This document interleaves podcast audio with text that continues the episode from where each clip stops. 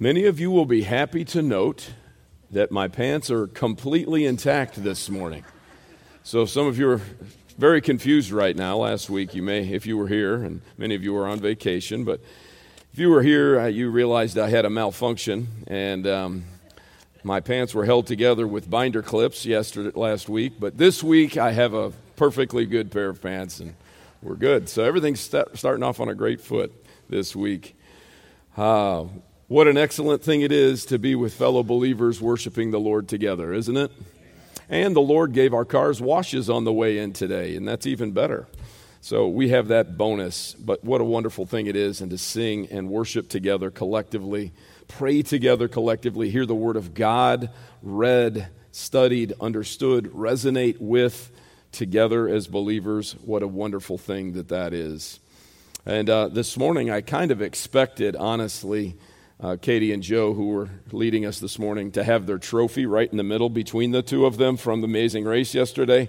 But I was happy to see their humility along with their other teammates, Lydia and Brandon. I don't want to let you guys off the hook either, but their humility of just singing and serving the Lord this morning. Before we jump into this, let us pray to our God one more time before we open up His Word. Bow with me. Heavenly Father, we love you. And uh, we thank you for the honor that it is to be able to study your word together collectively, to be able to look into this eternal word that you've given us, this incredible gift to know exactly what your heart is, to understand exactly what your will is for our lives, that you're not a God of confusion, but that you bring it right to us so that we can understand that. And we in here who have put our faith in your Son, those that you have sovereignly saved, you've also given us your Holy Spirit to illuminate this word to help us understand it, to be able to connect the dots and to see exactly how we are to apply this today, tomorrow, throughout the rest of the week, to be able to take this to this fallen world that is around us, that you have sovereignly put in our place for this time, this moment, this season in our life. We thank you for the incredible study of Galatians and the richness of it. I pray that we are much like Luther, that we marry ourselves to it, that it becomes part of who we are, that as we studied in the first hour, that we be like the Puritans, and we, we, are, we are just so filled with your word that it oozes out of us. I pray that be true today, and I pray that as we, as we study and continue this study, that you help us to learn it, and we give you glory for all of it. In Jesus' name we pray. Amen. So today, as we continue through Galatians, we see that we are we're going to have some good news today.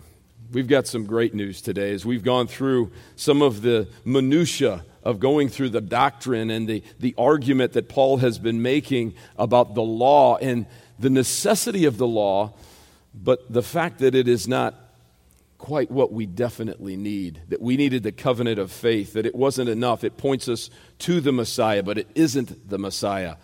But today, as we transition into that, we understand that there is the promises of this covenant go beyond this life alone.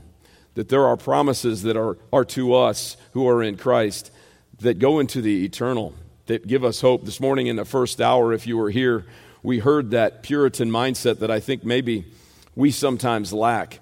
The, the mindset that the day of our death is even greater for the believer than the day of our birth. Seems morbid a little bit, but we know that we are an eternal being, that because of Christ and his work on that cross, the defeat of death, because of that and because of his grace bestowed on us, oh, there is more to this life than just what we see. There is more to who we are and what we are in Christ beyond the living years. And that is a great hope for all of us in here who have lost loved ones who have put their faith in Christ. That is a great and blessed hope. And so this week, as we, as we continue on into that incredible instruction, incredible promise, there is still application to be made for us today. What we don't want to be is those who are so heavenly minded that they are no earthly good. Now, that is not what we're called to be. We are called to be ambassadors, those who God is making his appeal through. And because of that, there should be a, a vigor, a passion, a zeal to not just preach his word, but to do it. So I pray that we can see that today. Let's talk a little bit about what we're going to do today. If we can review very quickly, I'd like to do that. But here's where we're going to go So this morning, as we consider verses 26 through 29, as for many of you, we're finally going to finish chapter 3. I kind of have been slogging through that with us, and I think that it's, it's, been, it's been full, but it's going to be nice to transition into chapter 4 when we get some of this application. But as we transition today, here's what we're going to see we're going to see a comparison and a contrasting. The children of God versus the children of Satan. That's what we'll see here. This concept of being baptized into Christ in verse 27, the oneness that we have as believers in Christ, and what that really means to us, and what application we need to take from that, and then the concept of being heirs according to the promise that we'll see as we go forward. So there's a lot here today that we'll see. Quick review from last week if you were here with us. This is what we saw last week. The concept from 19 through 25 is that the law is good. Not only is it good, it's perfect, but that's the problem, isn't it? The law is perfect and we're not. We have a perfect God with a perfect standard who's perfectly holy. And what the law shows us is that we cannot hit his standard. We cannot be who we need to be. The knowledge of our sin is brought out in the law, and of course, that drives us to a faith in Christ for those of us who are saved. The covenant law, the covenant Mosaic law, is good, but it isn't sufficient, and it's inferior to the beautiful justification by faith in Christ that we preach so often here, that we desperately need, that gives us the redemption of our sin, that the ransom was paid justified by faith. So last week we saw this, and it pointed us to this concept of a guardian. And you may remember as we went through this concept of the guardian, what that really is is that the law was a disciplinarian. Uh, the law was protecting us, keeping us, holding us, convicting us, certainly. But those guardians, you remember in, the, in that Greek culture, in the Jewish Greek culture even, were very strict. They were tough, and they caused us to long for something else. If we, if we consider being a child who's under that strict tutelage of someone who's guiding them on the way, they're looking forward to that moment where there's freedom, that there's time where they can be on their own two feet. That idea is what Paul was trying to get us to, that we are now disciples of Christ, that our, our moment in time has come because of Christ. Now that Christ is here, in Galatians 3.25, where we concluded we're, not, we're no longer under that tutor or disciplinarian but we're a disciple or a learner of Christ. And you may remember we kind of finished with this, and I'd like to go back to this passage. What a beautiful thing it is. And I'm going to ask you if you'd, even though it's on the screen, it's kind of small, I'd like to go to Matthew 11 to get us started on the right foot. So go to Matthew chapter 11 with me before we jump back into Galatians. I think this is an important passage to look at. We looked at last week just the last few verses here, and I'd like to look at it in context I think it will help us as we transition this morning. So, Matthew chapter 11, as we get started. Matthew chapter 11. And I, uh, I was in the wrong book myself, so it gives, it gives you a few extra moments in the sword drill here. There we go. Matthew chapter 11. Your moments are over. Here we go. Matthew chapter 11, starting at verse 25. At that time, Jesus declared, I thank you, Father, Lord of heaven and earth that you have hidden these things, God's eternal truths, we heard about that in the first hour as well, from the wise and understanding and revealed them to little children. Believers are described as children by Christ often. Yes, Father, for such was your gracious will. All things have been handed over to me by my Father, and no one knows the Son except the Father, and no one knows the Father except the Son, and anyone to whom the Son chooses to reveal him. I pray that you today that you're in Christ, that you've listened to that call and the conviction, and you've re- repented and believed. Come to me, all who labor and are heavy laden, and I will give you rest. Let me just pause on that for a moment. The law can make us heavy laden and burdened, understanding that we fall short.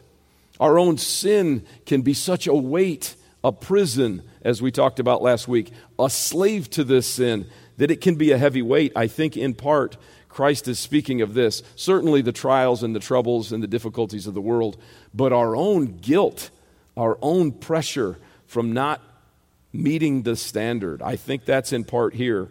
Verse 29 Take my yoke upon you, learn from me. See, we're learning from Christ now.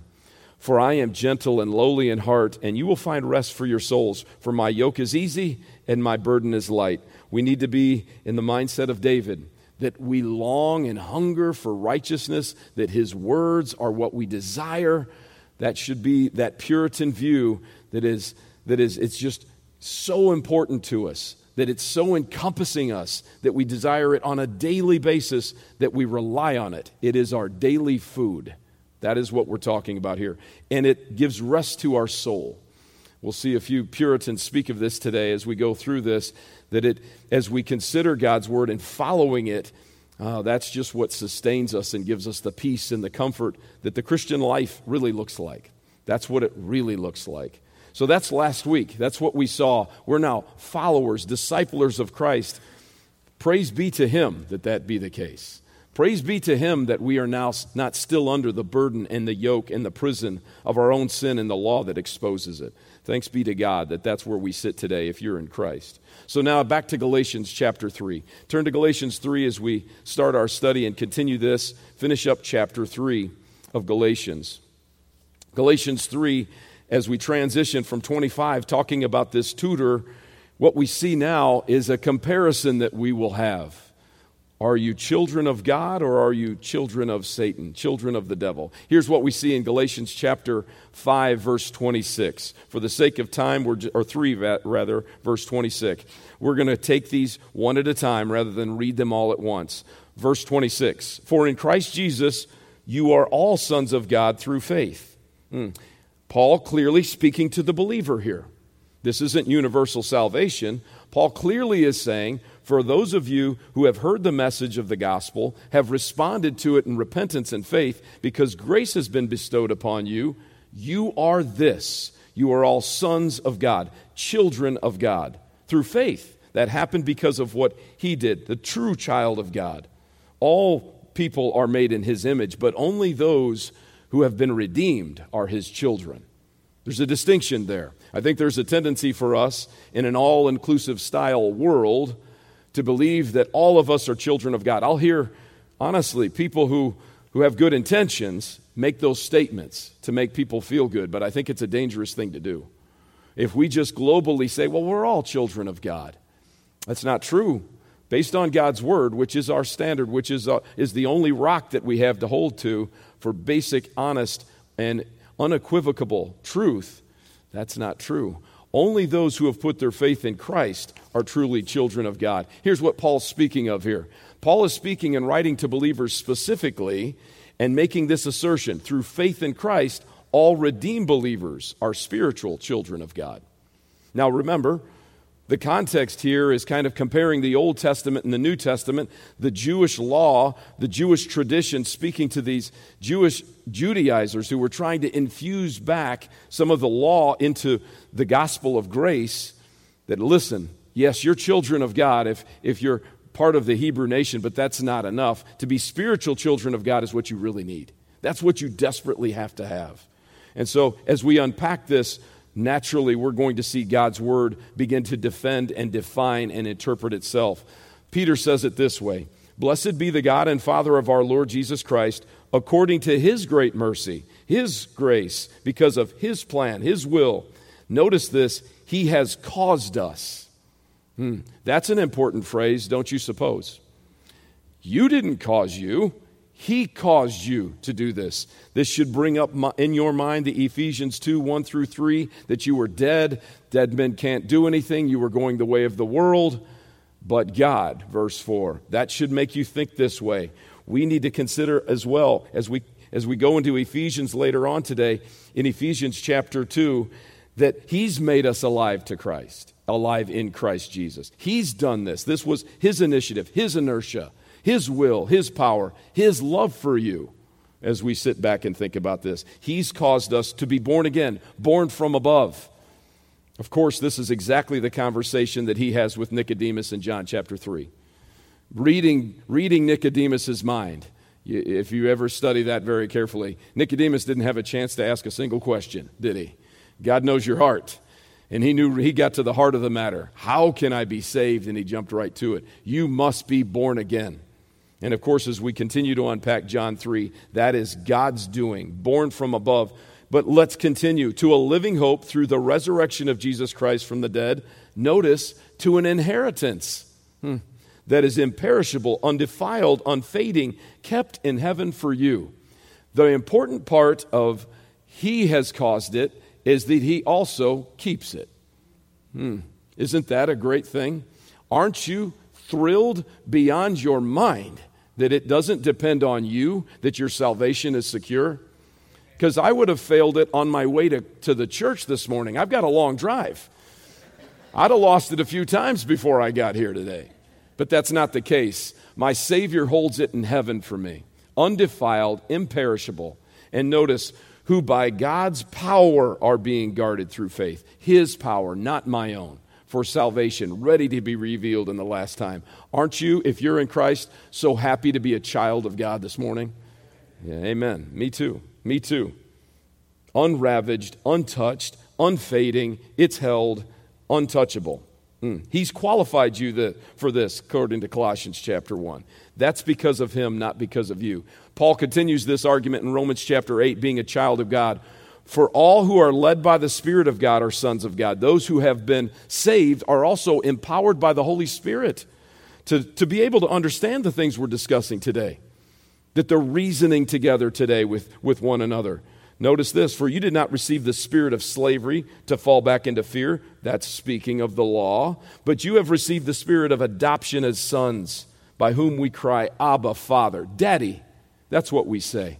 We look up to our Father knowing what He's done for us, so dependent on Him that we call Him Daddy. The Spirit Himself bears witness with our spirit that we're children of God. And if children, then heirs, heirs of God and fellow heirs with Christ. Now, notice Hebrews chapter 1, right at the beginning when we went through that study, you might remember we spent a little time speaking of Jesus being the heir of all things. Once again, this, this concept of being an heir, we, we have no arrogance in this. The idea that we were adopted had nothing to do with us. This had to do with the fact that all things were handed to him. This should harken back in your mind to Daniel chapter 7, when the Ancient of Days hands the keys to the kingdom the authority to the Son of Man. Have you ever wondered why Christ uses that term of himself so often, more often than any other title? The Son of Man. He has authority to do this. This is who you are serving. This is your King. Amazing that He has provided this. But I want you to notice at the end of this that Christ does this. And if children, then heirs, heirs of God and fellow heirs with Christ, notice, provided we suffer with Him in order that we also may be glorified with Him. If you're truly in Christ, you endure. You go through trouble and pain. And in hour number one, we heard about really the benefit, the blessing of persecution. Uh, we're living in an age where it's coming. We've talked about this quite a bit here. We, we went through that series with me. We went through the series of um, to be ready for this, that, that we are not going to be silent, that there's going to be moments in time where we have to stand for the truth. That's the refiner's fire. Are you willing to do that? This isn't earning salvation, this is proof of salvation. And that's what we want to look at it as. And what is, what is it what we see from Christ? Here's what Jesus says. He came to his own, his own people didn't receive him. John speaks of this, of Christ rather. But to all who did receive him, who believed in his name, he gave the right to become children of God. Mm. Who were born not of blood, nor of the will of the flesh, nor of the will of man, but of God. Praise be to God that he handles this. You're a child of God because of what he's done. Now let's look at the flip side of this. I mentioned that we'll be back in Ephesians a few times. Ephesians chapter 2 says there is a contrast to this. To be a children of God is an assumption I may be making here. I cannot look upon all of us and look at all of you and know exactly who is in Christ and who is not. Oh, as time goes on, I may see the fruit of the Spirit. As time goes on, I may see one who endures. I may see one who loves the brotherhood talking about marks of the true believer. I may see one who proclaims the name of Jesus, never denies his name, these marks of the true believer. But as I sit here, it would be a shame if I took this pulpit and not challenge you with this. Here's what Paul says There are some who are sons of disobedience. And you were dead in your trespasses and sins in which you once walked, following the course of this world. Notice, following the prince of the power of the air, the spirit that is now in work in the sons of disobedience you think, okay, sons of disobedience, that's just an idea that I'm, I'm just part of that side, that, that I just kind of lean towards sin because of my sin nature.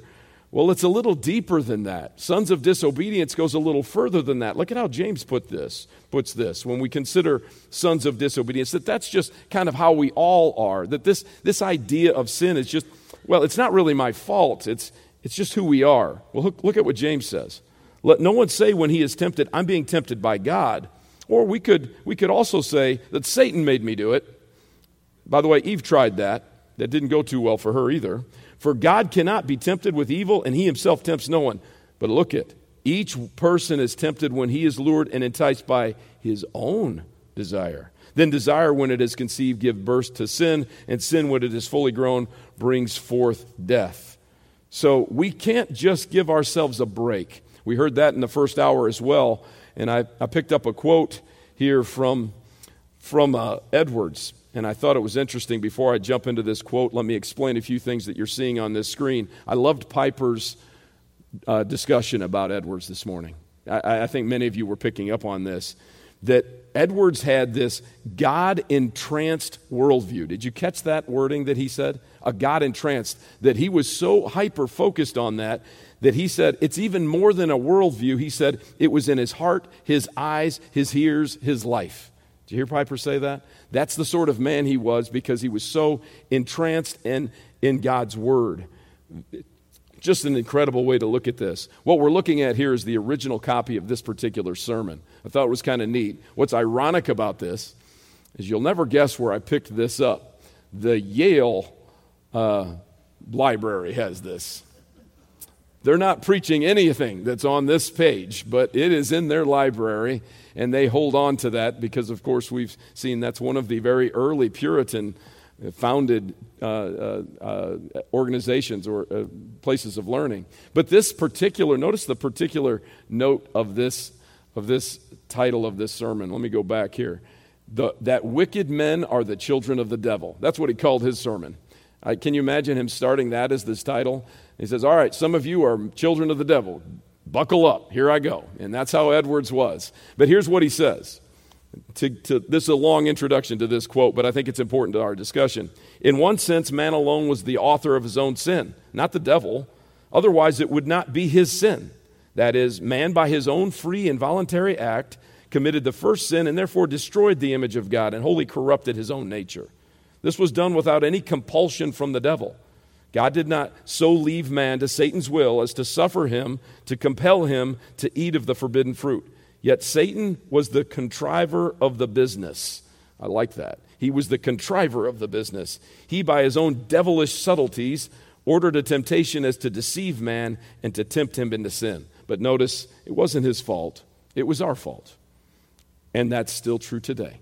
It's still true today. So as we consider this, we cannot give ourselves a break and say, well, that's just who we are. Yes, that is who we are. And because of the realization of who we are, that should turn us to Christ. We should have a desire to be a child of God rather than this, which is what Edwards continues on in that particular sermon. John chapter 8. Here's what Christ says. And by the way, in verse 31, and uh, I'm not going to have you turn there for the sake of time, Jesus is talking to the Jews who believed in him. This is interesting. I want you to consider the context. In verse 31, it tells us these were Jews who were following him. And as he began to preach difficult doctrine, difficult things to understand and embrace about who he was, remember, they had some preconceived ideas about who the Messiah was. And, Christian, let me just pause believer, non believer here, do you have some preconceived ideas about who Jesus is? Because I'm going to tell you where you get your ideas, where you should get your ideas. It's in this beautiful book that's sitting on your lap right now. That's where Jesus is found. That's where we understand who he is. That's where we are disciplined to know who he is, not in our own mind. But they struggled with this, so keep that in mind. That's the context of what we're looking at. And picking this up in verse 37, here's what Jesus says I know that you're offspring of Abraham. That was their big argument. Yet you seek to kill me. His own followers already had it in their heart. They hadn't said this. He wasn't talking to Pharisees here. This isn't Sadducees. This isn't scribes. These are people who claim to follow him. You seek to kill me because my words find no place in you. I speak of what I have seen with my father, and you do what you have heard from your father. Now, he talks a little bit more in between as they argue and kind of decide who's who, and they start challenging him on who he was born to. Notice he then gets real specific. Look at verse 43. Why do you not understand what I say? It's because you cannot bear to hear my word. You are, your fa- you are of your father, the devil, and your will is to do your father's desires. I think there is a misconception that Jesus was nice all the time.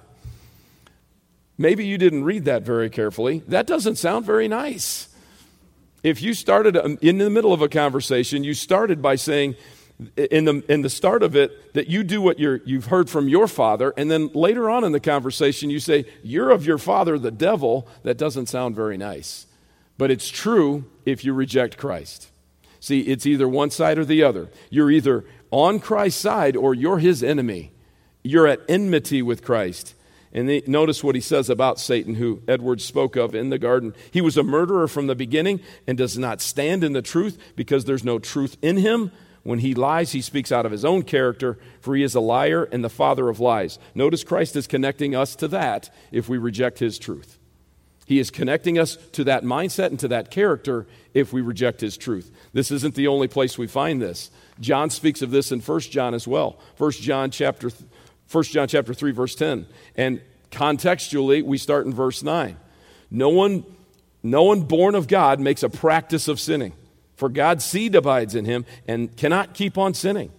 So we think about this as again not earning salvation, it's the character of a true believer, the evidence of a true believer. What does it look like? He can't keep on sinning because he's been born of God, born from above. Have we already heard this?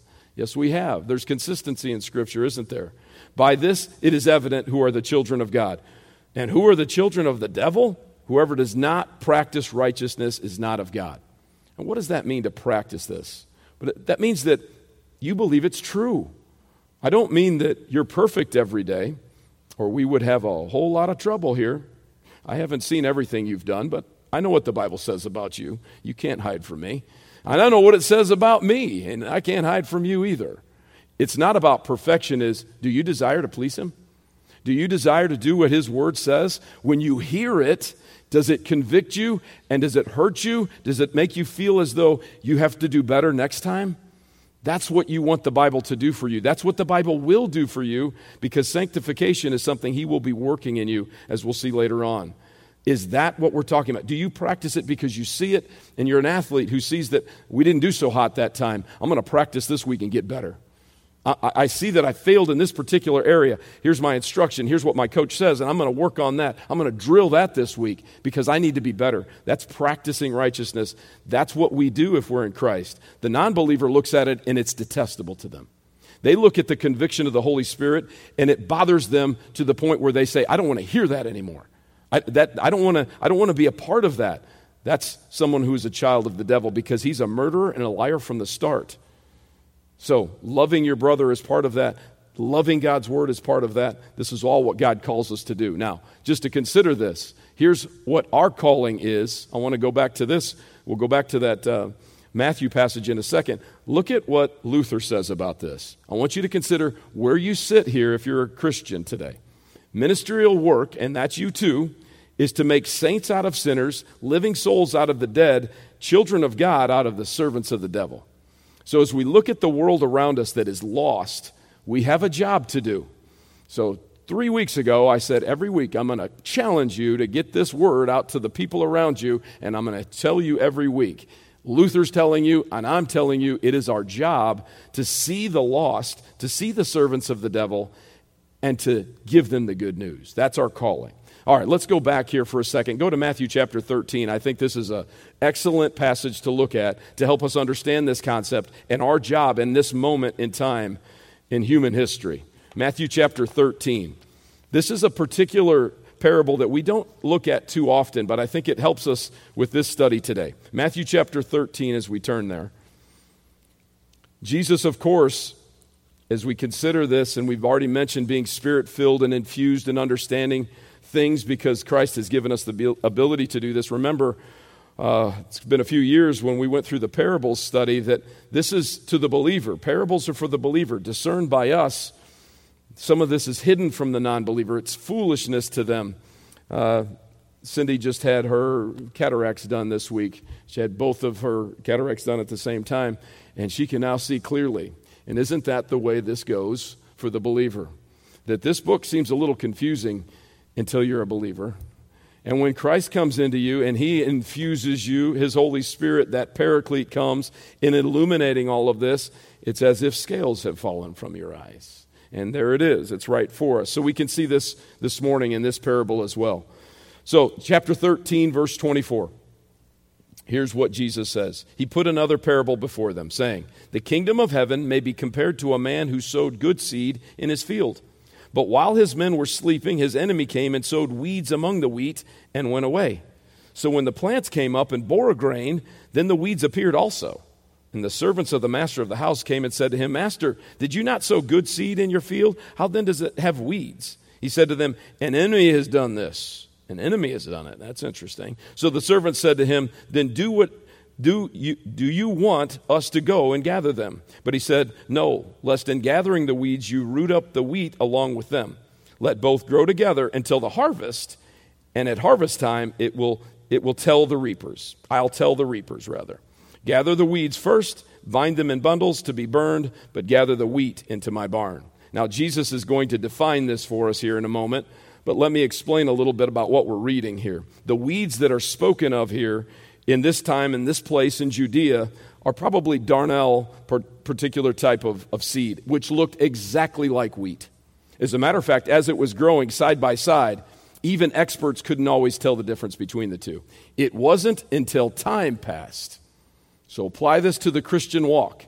We have a lot of people who claim to be in Christ, don't we? in and amongst us. I think this is a challenge to believers and churches collectively that we have a lot amongst us who claim Christ, but they aren't true. And it takes time to see that. It takes time to see how that comes to fruition. And as it comes to maturity, we don't know if that's a weed or if that's wheat until they show some fruit. The seed pops up. That's when they know then, then as time goes on, we can see the difference. Here's what Jesus says, and I'll bring up his explanation, although you have it in front of you as well. Here's what Christ says The field is the world, and the good seed is the sons of the kingdom. So that's us, those of us who have been, who've been saved, those of us by the grace of God have heard the gospel and believed on it, repented of our sins, and he's changed our lives. But the weeds are the sons of the evil one. Again, we have a distinction that they are sons of the devil, and the enemy who sowed them is the devil. The harvest is the end of the age, and the reapers are the angels. This is an eternal question, it's an eternal decision. So, back to our, our quote from Luther Your job is to make children of God out of the servants of the devil. See, we're not the reapers. We're not the ones making the judgment call. We can see them as time goes on, but we need to recognize that they're all around us. We can't take for granted that we necessarily know for sure, oh, they're saved, they're saved. We don't know that. Our job is to cast the seed. Our job is to continue to cast the seed until the work is done. All right, Galatians chapter 3 verse 27. Let's continue on. Here's what 327 if you're back in Galatians. I'll give you a second. Galatians 3:27. We'll go a little quicker through this particular section. Verse 27. Here's what it says. For as many of you as were baptized in Christ have put on Christ. Some great language here. The words that we see in the Greek this particular Greek word is were baptized. It's from the root of baptizio, which is simply means to be immersed. This isn't talking about water baptism here. The context doesn't lead us to that. This is talking about immersion in Christ. This is talking about a spiritual baptism. This is metaphorical. This is what this is. This is, this is something that is beyond just the water baptism concept. If we go to Romans chapter 6, we get another wording just like this, where Paul, who also authors Romans 6, you see this interplay between Romans and Galatians a lot. He says it this way Do you not know that all of us who have been baptized into Christ were baptized into his death? Clearly, we're not talking about water baptism. This is a metaphor. Think of it kind of like somebody being immersed in their work. Or when something is hard and you get thrown into the fire, it's a baptism of fire. Think of it that way that we have been immersed, that we feed on Christ, this concept that He is our all in all, He is our life. That concept here is that's what happens to the believer. But notice what we're engaged in, what we are part of. We were buried, therefore, with Him by baptism into death. not water baptism, but this salvation that came when the Holy Spirit changed us, in order that just as Christ was raised from the dead by the glory of the Father, we too might walk in the newness of life, today and in the future. So we have a combination of things happening here. This is a spiritual baptism. This is a immersion in the person and the work and the complete work of Christ on the cross and of course the defeat of death out of that tomb. That's what Christ calls us to be. Paul says it this way in, to the church in Galatia I have been crucified with Christ. It is no longer I who live, but Christ who lives in me. We covered this weeks and weeks ago. The life I now live in the flesh, I live by faith in the Son of God who loved me and gave himself for me. So it's more than salvation eternally, it is a changed life now. If I'm putting on Christ, if I'm crucified with Christ, I am a new creation. 2 Corinthians 5:17 should be jumping into your head right? Because of what Christ has done, because of his atoning work, he's made me a new creation. The old has passed away. Behold, the new has come. That's what begins to happen. The newness of life, because he's, he's done this for me, because he's my all in all, because he's the Son of God, because he's the Son of Man, I now am a different person. Ezekiel tells us that we have a new heart. He's given us what was a heart of stone, a heart of flesh. That's what we're talking about here. This is a spiritual putting on. But you notice he makes it a little personal. He says, You need to put this on. Now, before we jump to the wrong conclusion that it is all about you and all about your effort, that is necessary, but we need the Holy Spirit to be a part of this. This is a long passage, but bear with it. Here's what it says Indeed, I count everything as lost because of the surpassing worth of knowing Christ Jesus as my Lord. Now, as I read verse 8, you think, what is he counting as loss? Well, let me tell you the context. He's talking about following the law. He said, I was the best of the best. I was a rock star in the world of following the law. I was one who was probably going to be in the upper echelon amongst the Pharisees. I was the best of the best. He says, But I count that everything is lost because of the surpassing worth of knowing Christ as my Lord. For his sake, I have suffered the loss of all things, and I count them as rubbish. Everything he held to that he thought was salvation that was not in order that I may gain Christ and be found in him, not having a righteousness of my own that comes from the law, but that which comes through faith in Christ, the righteousness from God that depends on faith, what we've been preaching and teaching for the last several months, really. Here's what it says, verse 10 that I may know him and the power of his resurrection and may share his sufferings, becoming like him in his death. I'm all in. From life to death to resurrection, it's all that I am. I'm everything that He calls me to be. And he, if He calls me to give my life for Him, I'm willing. If He calls me to suffer for Him, I'm willing. If He calls me to be persecuted or ridiculed, I'm willing. That's the mark of the believer. That you put this on, you decide that I'm going to wake up each day and be the servant of Christ that I've called, He's called me to be. That He's asked me to do this. Romans 13 says this Let us walk properly as in the daytime. I just heard MacArthur preaching this this morning as well. I was getting ready. Not, not in orgies and drunkenness and sexual immorality. That's all around us today. The, the temptations of the flesh and sensuality, not in quarreling and jealousy. That's all around us today. This is a, a, a doctrine about social media right there. But put on the Lord Jesus Christ. Make no provision for the flesh to gratify its desires. You notice Paul thinks that we still have to fight the good fight every day. It just seems like he, he knows the world we're living in, and he's challenging us that, yes, you're in Christ, you're a new creation, you're brand new, the hope is in glory, it's coming, but there's an activity that you have to do here. There's a discipline that, that you have to do here, that, that we need to consider who we are in him. If I'd like to take the time to do this. I'd like you to turn to Ephesians chapter 4. I'm going to bring some of this up on the screen today, but I want to see the context. Go to Ephesians chapter 4. Ephesians 4. I'm going to have on the screen verses 20 through 24, but I'd like to look at it in context. So go with me to Ephesians 4. I beat you there this time. Ephesians 4, verse 17. Putting on Christ, this concept of the activity, the discipline of the believer, that this is important. Now, this I say and testify in the Lord that you must no longer walk as the Gentiles do. He's talking about the non believer, oftentimes referenced as Gentiles here in the futility of their minds, futility of their minds, going after these things that the heart desires that are so temporary, so selfish. They are darkened in their understanding, alienated from the life of God because of the ignorance that is in them due to their hardness of heart. Let me just do a quick commentary on this for a second. Ignorance is not knowing the truth, not having knowledge of the truth. When, if we fall into this category, it's because we're going after what we believe to be true or what the world has told us is true. We only get out of ignorance, we can only break through this unfortunate uh, conviction of ignorance is when we hold to this. This is what breaks us through ignorance. And, and, and, there's a lot of different types of ignorance out there that sounds really good. It sounds really true and tickles our ears. But ignorance is only defeated with truth. And we need to hold to the truth. Verse 19 They have become callous and have given themselves up to sensuality, greedy, to practice every kind of impurity. But that is not the way you've learned Christ.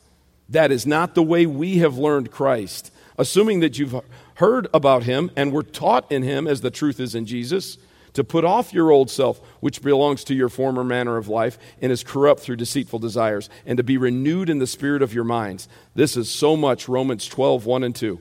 Heard that quoted this morning.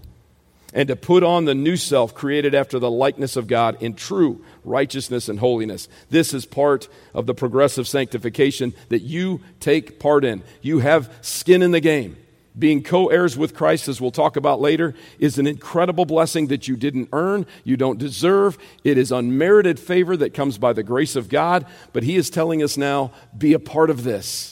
This beautiful, incredible kingdom that was purchased by the blood of a perfect lamb, the God incarnate who came to earth because He loved you so much. He's saying, I'm going to share this with you. Take part in it now. Be part of this now. This progressive sanctification looks like this in 2 Corinthians 3:18. We all with unveiled face behold the glory of the Lord are being transformed into the same image from one degree of glory to another. We're all in a different spot here. But every single one of us are part of the progressive sanctification who are in Christ here. This comes from the Lord who is the Spirit. He's the initiator of it just as he is your He's the author and perfecter of your faith. He is also the author and perfecter of your sanctification. So we have to rely on Him, but we have to take part. We have to be putting on Christ. Being baptized into Christ is His initiative, and yet He wants us to be a part of this. One in Christ, Galatians 3:28. Back to Galatians 3. He says this, there is neither Jew nor Greek, there is neither slave nor free, there is no male and female, for you are all one in Christ Jesus. There is no favoritism when it comes to our Savior Jesus Christ. He does not look at you and say, Well, you know, you're not as good looking as Marshall Johnson, so I don't love you as much. And that is a joke, so I hope you understand that. Now, he, does, he, he understood how he created us. Well, you're just not as brilliant as this person, so I don't love you quite as much. Well, you're a girl and you're a boy, so I prefer. He made us all exactly the way he wanted us to. He makes no mistakes. This is precisely the way he wanted history to play out. He loves us all the same. We are one because of the incredible sanctifying blood of Christ. We are one in Christ. Now, that does not negate that we have different roles to play, that we have different gifts that were given in, in, the, in the church, that we have different situations and blessings and opportunities that He has given us through a variety of different ways, from financial opportunity to just freedom to live in a country like ours. Certainly, there are different things that God has put us in in the body of Christ. But when we look at it from a spiritual perspective, there is a oneness in Christ that comes from an absolute, perfectly just God like ours. That's what we see. Here's what we see in a few different passages from Paul as I go through these quickly. Nevertheless, 1 Corinthians 11 11, in the Lord, women is, a woman is not independent of man, nor man of woman. For as woman was made from man, so man is now born of woman, and all things are from God.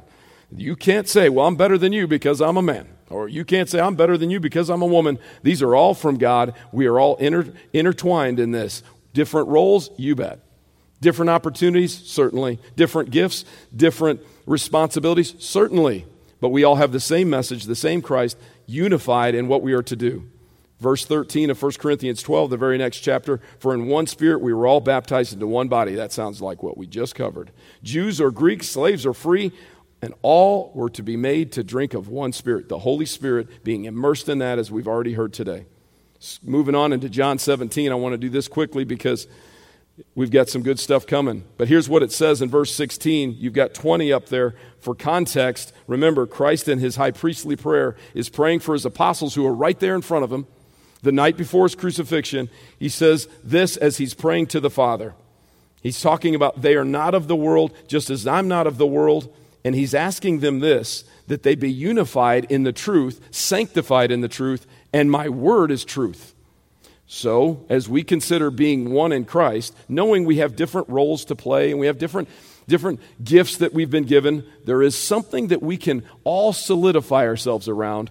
And once again, we come back to this common, common truth that we've talked about this morning that the Word of God is what we're unified in that this is the standard bearer for us. This is where we find what absolute truth is. As I discussed earlier, this is where we find the definition of who the Messiah is. This is where we define, find the definition of what salvation looks like on that wall over there. That, by the way, wasn't somebody's clever thoughts, that came from God's Word. Right? As we go through, we've already looked at Ephesians 2 this morning. This is clearly in Scripture. That's where our truth comes from. We're unified in this. I, I love the idea of what we heard this morning. Spurgeon talked about how some of these Puritans, and he made mention of others, and others said this was true of Spurgeon too, that when you pricked him, it was as if he was bleeding Bibline, God's word. Dave mentioned that as well. I, I loved that quote. That's an amazing thing to consider. Consider. MacArthur made mention of these Puritans and their theology and how they spoke, that this was a divine propositional truth that they were urging their uh, parishioners to believe in. That this was true, not because it was their opinion, but because it was eternal, because it was divine. We're unified in truth. And as we look at verse 20 on, I, I don't want to focus on it. Notice this is to you. This is for us, not only for those who believe in me through their uh, in, in their, his apostles, but he says, I also ask for those who will believe in me through their word.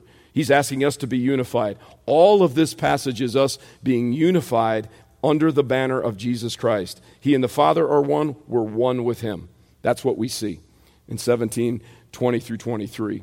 And as we go forward, being in one in Christ, back to Galatians, going further in Galatians 5 and, and 6, through the Spirit, by faith, we ourselves are eagerly waiting for the hope of righteousness. For in Christ Jesus, neither circumcision nor uncircumcision counts for anything, only faith working through love. He says the same thing in chapter 6 circumcision counts for anything, nor uncircumcision, but a new creation. We heard that earlier as I referenced 2 Corinthians 5:17. And as for all who walk by the rule, peace and mercy be upon them and upon Israel. Now let us land the plane.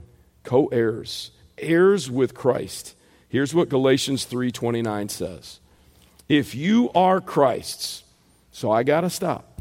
If you are Christ's, I'm going to make my appeal through, God's going to make his appeal through me right now. I'm going to urge you, you need to ask yourself this question Are you of Christ? If you are of Christ, what I have to say to you is incredible. If you're not of Christ, we got to go back a few, and you're thinking, you've already gone too long. We can't go back. That means you're a son of the devil. Hmm, that's hard. That means you're a daughter of the devil if you're not in Christ. So I'm going to urge you consider your soul today. Consider what the Holy Spirit's convicting you with today that the gospel of being saved by grace through faith in Christ alone, based on the scriptures alone, is all that can save you. If you haven't considered that, do that today. But if you are Christ, then you are Abraham's offspring, heirs according to the promise. Paul unpacks this in Ephesians 3, and he says this When you read this, you can perceive my insight into the mystery of Christ which was not made to, known to the sons of men in other generations, as it has now been revealed to his holy apostles and the prophets by the Spirit. I think Paul takes this comment very personally. It was a mystery to him. You realize what Paul was doing before Christ saved him on the road to Damascus? He was rounding up Christians just like you, putting them in prison, and having them killed. That's how much he didn't understand the mystery of the gospel.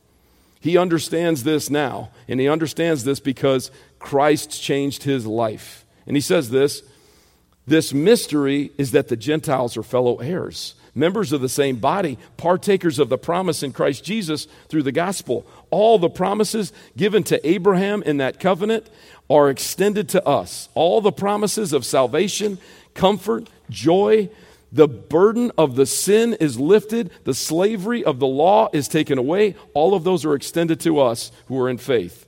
Romans 9 says this 6 through 8 But it is not as though the word of God has failed, for not all who descended from Israel belong to Israel and not all the children of Abraham because they are his offspring, but through Isaac shall your offspring be named. This means that it is not the children of the flesh who are the children of God, but the children of the promise are counted as offspring. What really matters is what you do with the gospel. That's what really matters. It's the only thing that matters. Adam and I were talking about just being fathers earlier on and the conviction of, of our one and how great that study of the Puritans has been and uh, challenging and the idea of the conviction of, of what our number one job is. And we, we both agreed. A number one job is to be a father that leads their family to understanding the most important principle that faith in Jesus Christ is all that matters. That's all there is. There's a lot of distractions in life. I think we were all convicted as we considered just how long and, and how much endurance those who studied the Word before us with less distractions in life, how, how much they poured into the Word, how patient is the word we heard they were with the Word of God, how distracted we are today. I'm going to challenge you, Christian. Don't be distracted from the number one thing that your family that has been put in your place, in your hands, sovereignly by God, and this is to grandparents and parents alike, is for the sole purpose for you to magnify his name, to glorify him, and nothing greater glorifies them, glorifies him. I say them, it's the Trinity, glorifies him in that telling them of the good news of the gospel of Jesus Christ. It's the greatest thing that you can do. We have been grafted in, as Paul says in Romans 11, and we don't have time to unpack this. Grafted in. Don't be prideful about this. Be humble about this, understanding this incredible opportunity given to you by faith, that this happened because of Christ's work in you. That's why we are here. That's why we can be talking like this. That's why I can study this, proclaim it to you, why the gift has been given to me to be able to teach the word and you as well. To be able to understand this is because of what he has done. And let's finish with this Titus chapter 3.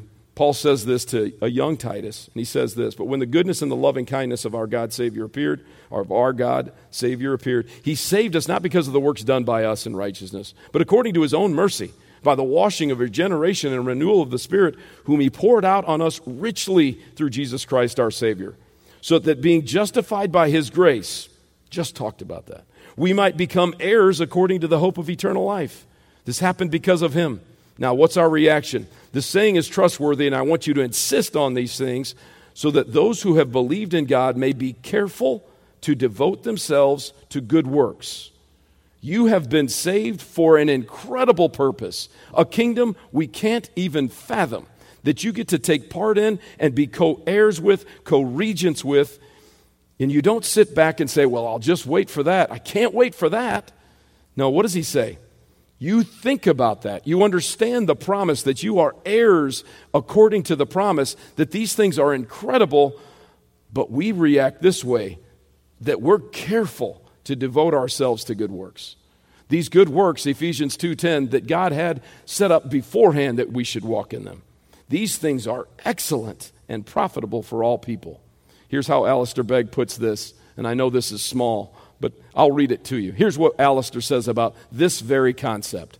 So while the promises that God made to Abraham were partially fulfilled in the Old Testament, nation of Israel, they were ultimately fulfilled in the gospel of Jesus Christ and his people. Catch just a tiny glimpse of the immensity of this fulfillment, and your life will be forever changed. I'm going to repeat that one. Catch just a tiny glimpse of the immensity of this fulfillment, and your life will be forever changed. That's, that's just a great way to put this. If you are in Christ today, the promise that God made to Abraham has your name on it. He knows you personally, He knows your name. He knows your name, and you know Him, and He knows you. That's an important concept to understand. He knows you, and you know Him. You are a citizen of heaven and serve a king descended from Abraham called Jesus.